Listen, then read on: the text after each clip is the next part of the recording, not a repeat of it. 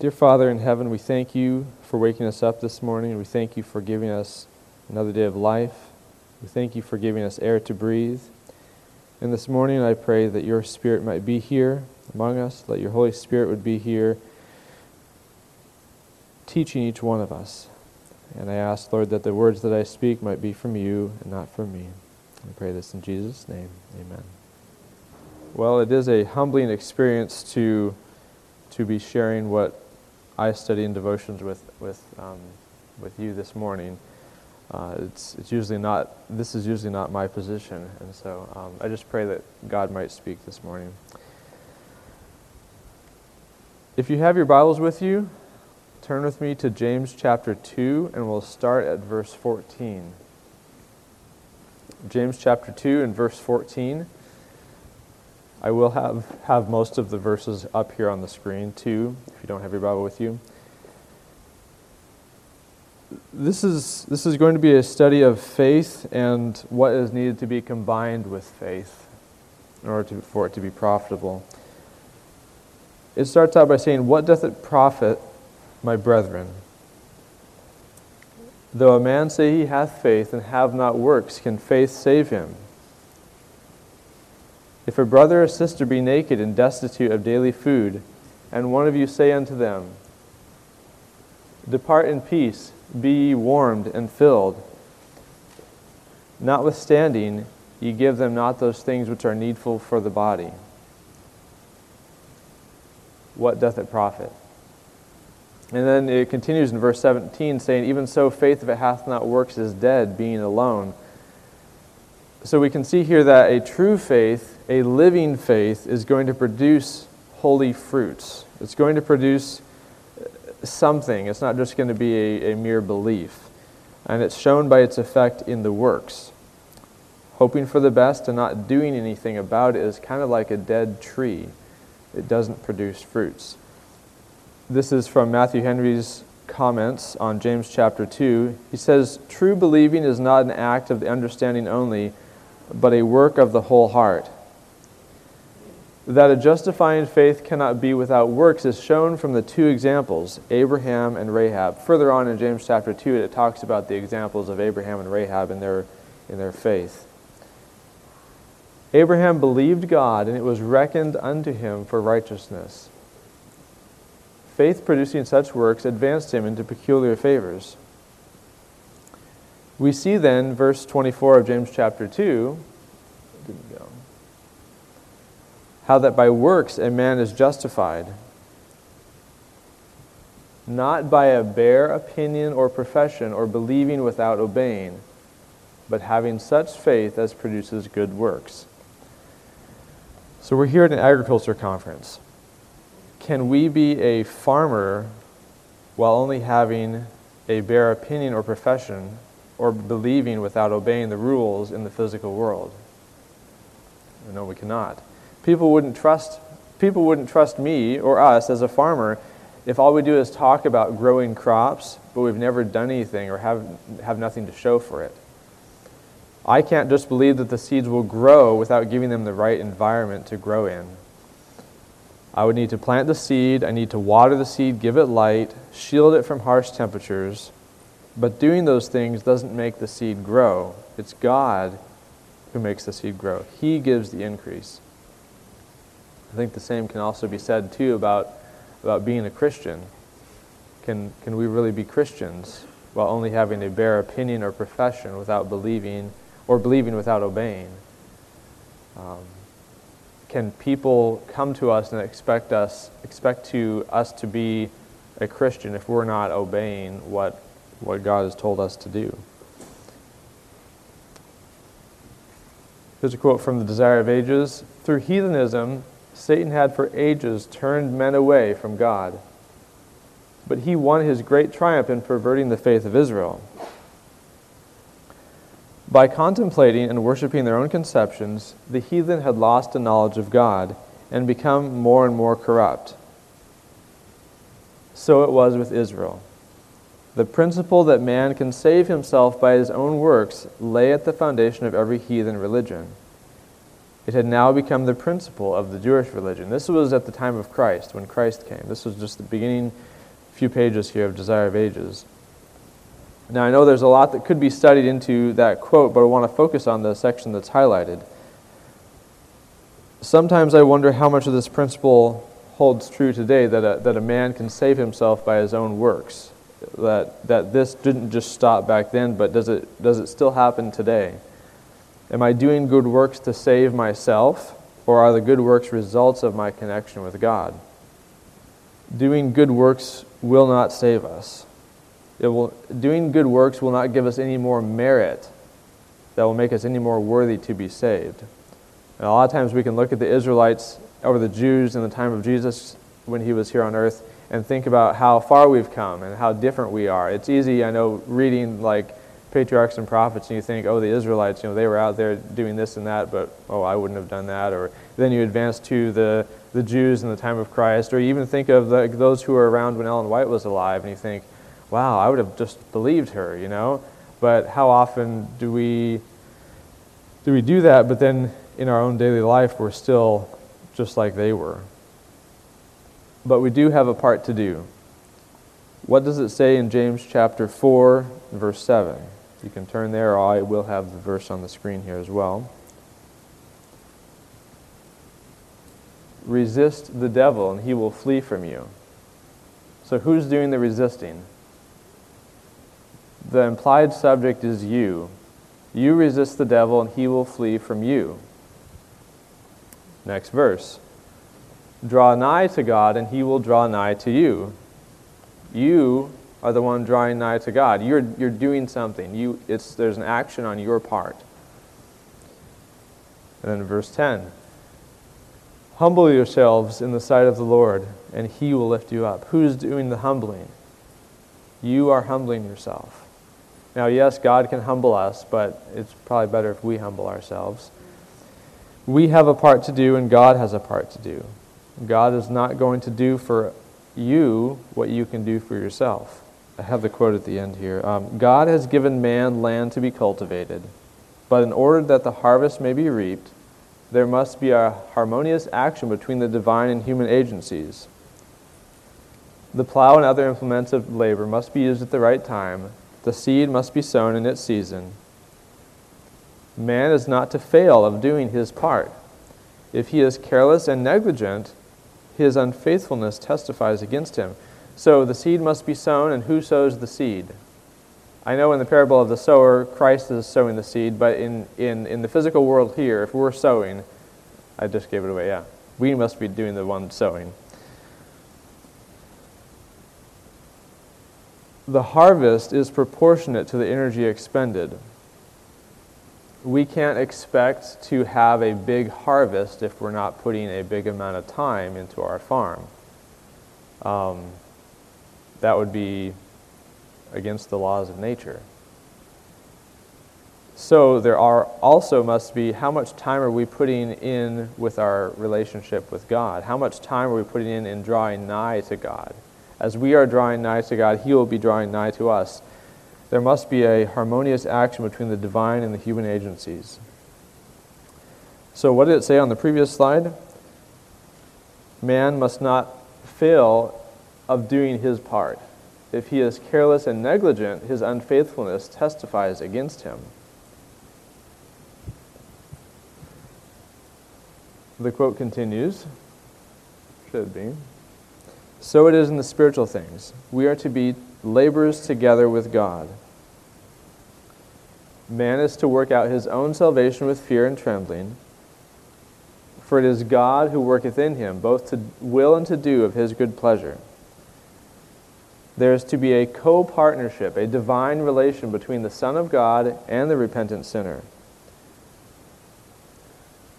I know this next part is a little bit long, but I left it in here for the sake of the quote, We are made sons and daughters of God. As many as received him, to them gave he power to become the sons of God. Christ provides the mercy and grace so abundantly given to all who believe in him. He fulfills the terms upon which salvation rests. But we must act our part by accepting the blessing in faith. God works and man works. And here's what man has to do.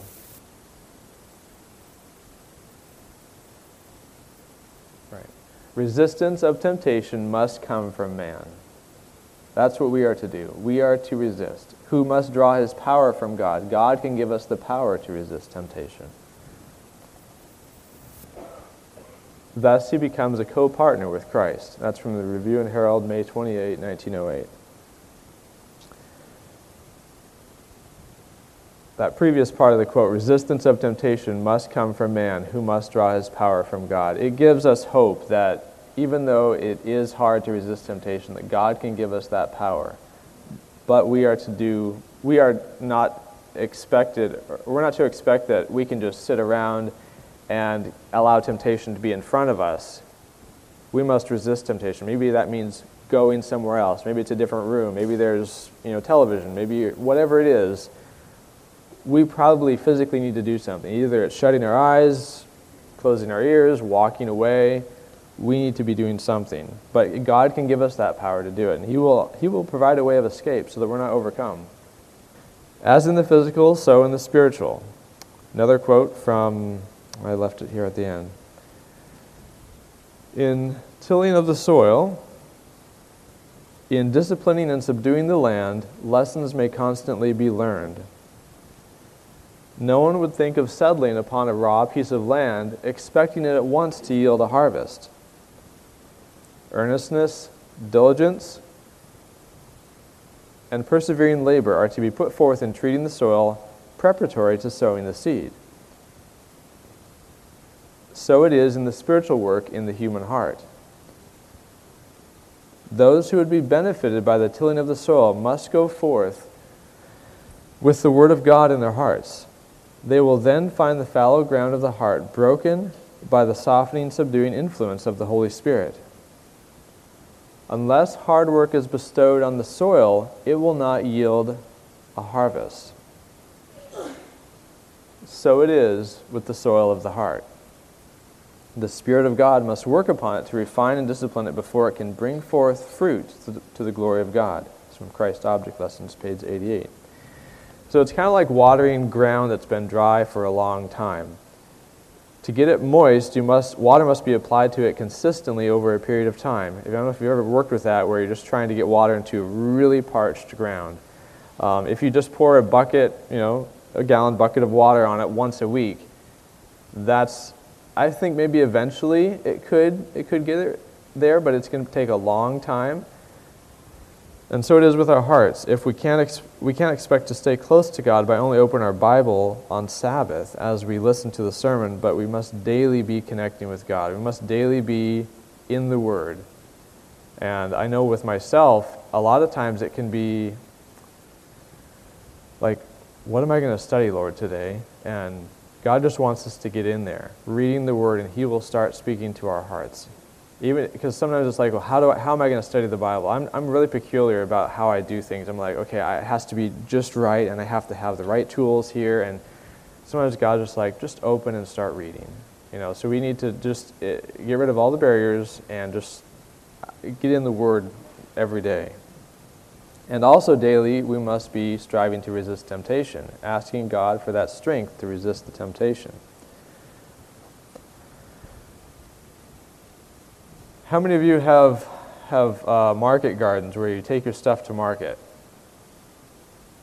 We, we have a little family garden at home, and um, we also are able to take it to a small farmer's market. And so this example might be familiar to some of us, or it might be just me, but you're getting ready for market, and you're hoping that today will be a good day at market, and that you'll sell everything that you have, that you've taken, and you'll have good sales.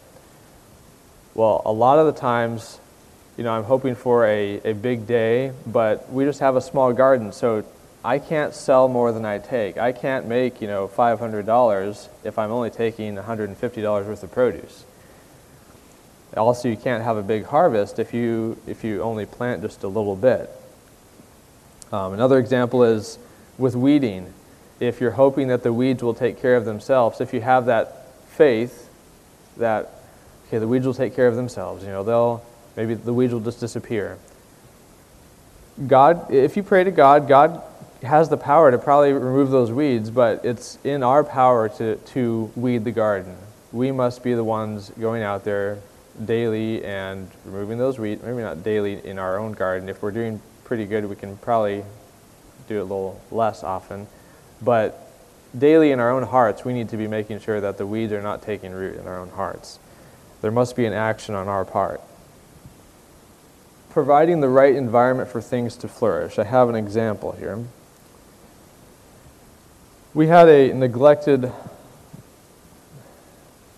don't want to say palm tree, but it was like a small palm. It was in like almost like a five gallon bucket pot at our work um, up in Tennessee. And here's actually a picture of it. That's the that's after it hadn't been neglected, but I'll tell you before what it had looked like. So we had this neglected palm that was sitting outside, and it was a, it was the small palm variety. As you can see, it can just fit in a bucket there. But since palms have fairly large leaves, it didn't do too well in the wind. It sat outside the building, and so when wind came by, it would act like a sail, and it would easily get blown over. And so my coworkers and I, we'd be walking by it or whatever, and we just not do anything about it because it's, well, I, I, still don't know whose it is, but we've kind of adopted it now and put it in our office. Um, anyway, it could be laying outside for days before someone would right it and as a result of it tipping over a lot, the soil in the pot had spilled over and uh, out, and over time it left the top of the root ball exposed to the elements. And by the end of the summer, the color of the leaves was very brownish gray. And here it's, it's a lot better. It looks, it's green. But it looked like it was dead. If it were my plant, I would have probably tossed it. But because it wasn't my plant, I just I would right it every once in a while and then just kind of go on and, and hope for the best. But then my coworker, one day in last October, this is just from a few months ago, my coworker, he saw this poor looking plant and he decided that something needed to be done. He took the palm out of its existing pot, pot which was just a, a thin black pot that um, was starting to fall apart, he added it to a bigger, he added it to a five gallon bucket, put in some potting mix, and brought it into the office and started watering it. He set it close to his desk to monitor its recovery. Before long, it might have been maybe seven to ten days, that plant had fresh new growth coming out of it. And you can kind of see the new leaves coming out, the small ones there. But it didn't take long for those leaves to come out. But the, over the whole summer, no growth happened. Because all of its energy was just trying to survive. It wasn't putting out any new leaves. But that leaf right there on the left and on the right, you can see it, the overall plant right there. Those two leaves came out just not in seven to ten days, but over the course of a couple of weeks. But you could start seeing this come out just after seven to ten days. So once that new leaf was of decent size, my coworker cut off one of the older leaves that was all brown and gray, and the old tattered plant started looking a lot better. After about a month of having it in the office, the, were, that's when these two new leaves came out, and it looked like a brand new plant. So, in this story, I give this example because I would occasionally pick it up and hope for the best. I had faith, but I didn't have works. My coworker, on the other hand, had looked at the plant and did more than just right it when it had fallen down. He brought it inside and provided the right environment for it to flourish and then he waited. He couldn't make it grow, that was God's part. But his work showed that he believed that God could make it grow if he did certain things. And he made that environment where it could grow. I will have to say also that this presentation, making this presentation, has been kind of an experience of faith and works for me. Um, part of it's been hoping that it would take care of itself. Life just gets so busy having a, a, few kids and also having a little garden and just other, other responsibilities that I would just, for some reason or another, I would just put this off and, and say I'll do it later. And a lot of times in the morning, I'd be laying there in bed. Um, I'd wake up early because maybe I hear one of the kids crying or whatever, and then they go back to sleep, but I can't go back to sleep. But I'm tired, but I somehow can't fall asleep and so I would be hoping that, you know, okay, well, do I need to get out of bed and, and really work on this? And I would get this urging thought, and I'm sure it was the Holy Spirit saying, I can't help you while you're lying there. You need to get out of bed and, and do something. Then I can help you.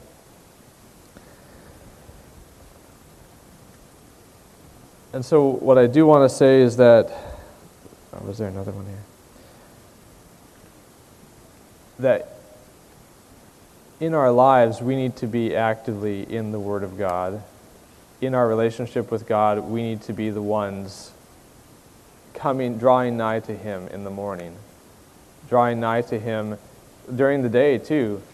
And even though it might not feel like we're close to God, if we are spending that time and, and, and, and waiting for God there, if we are actively pursuing Him, He will, he will be there and meet us.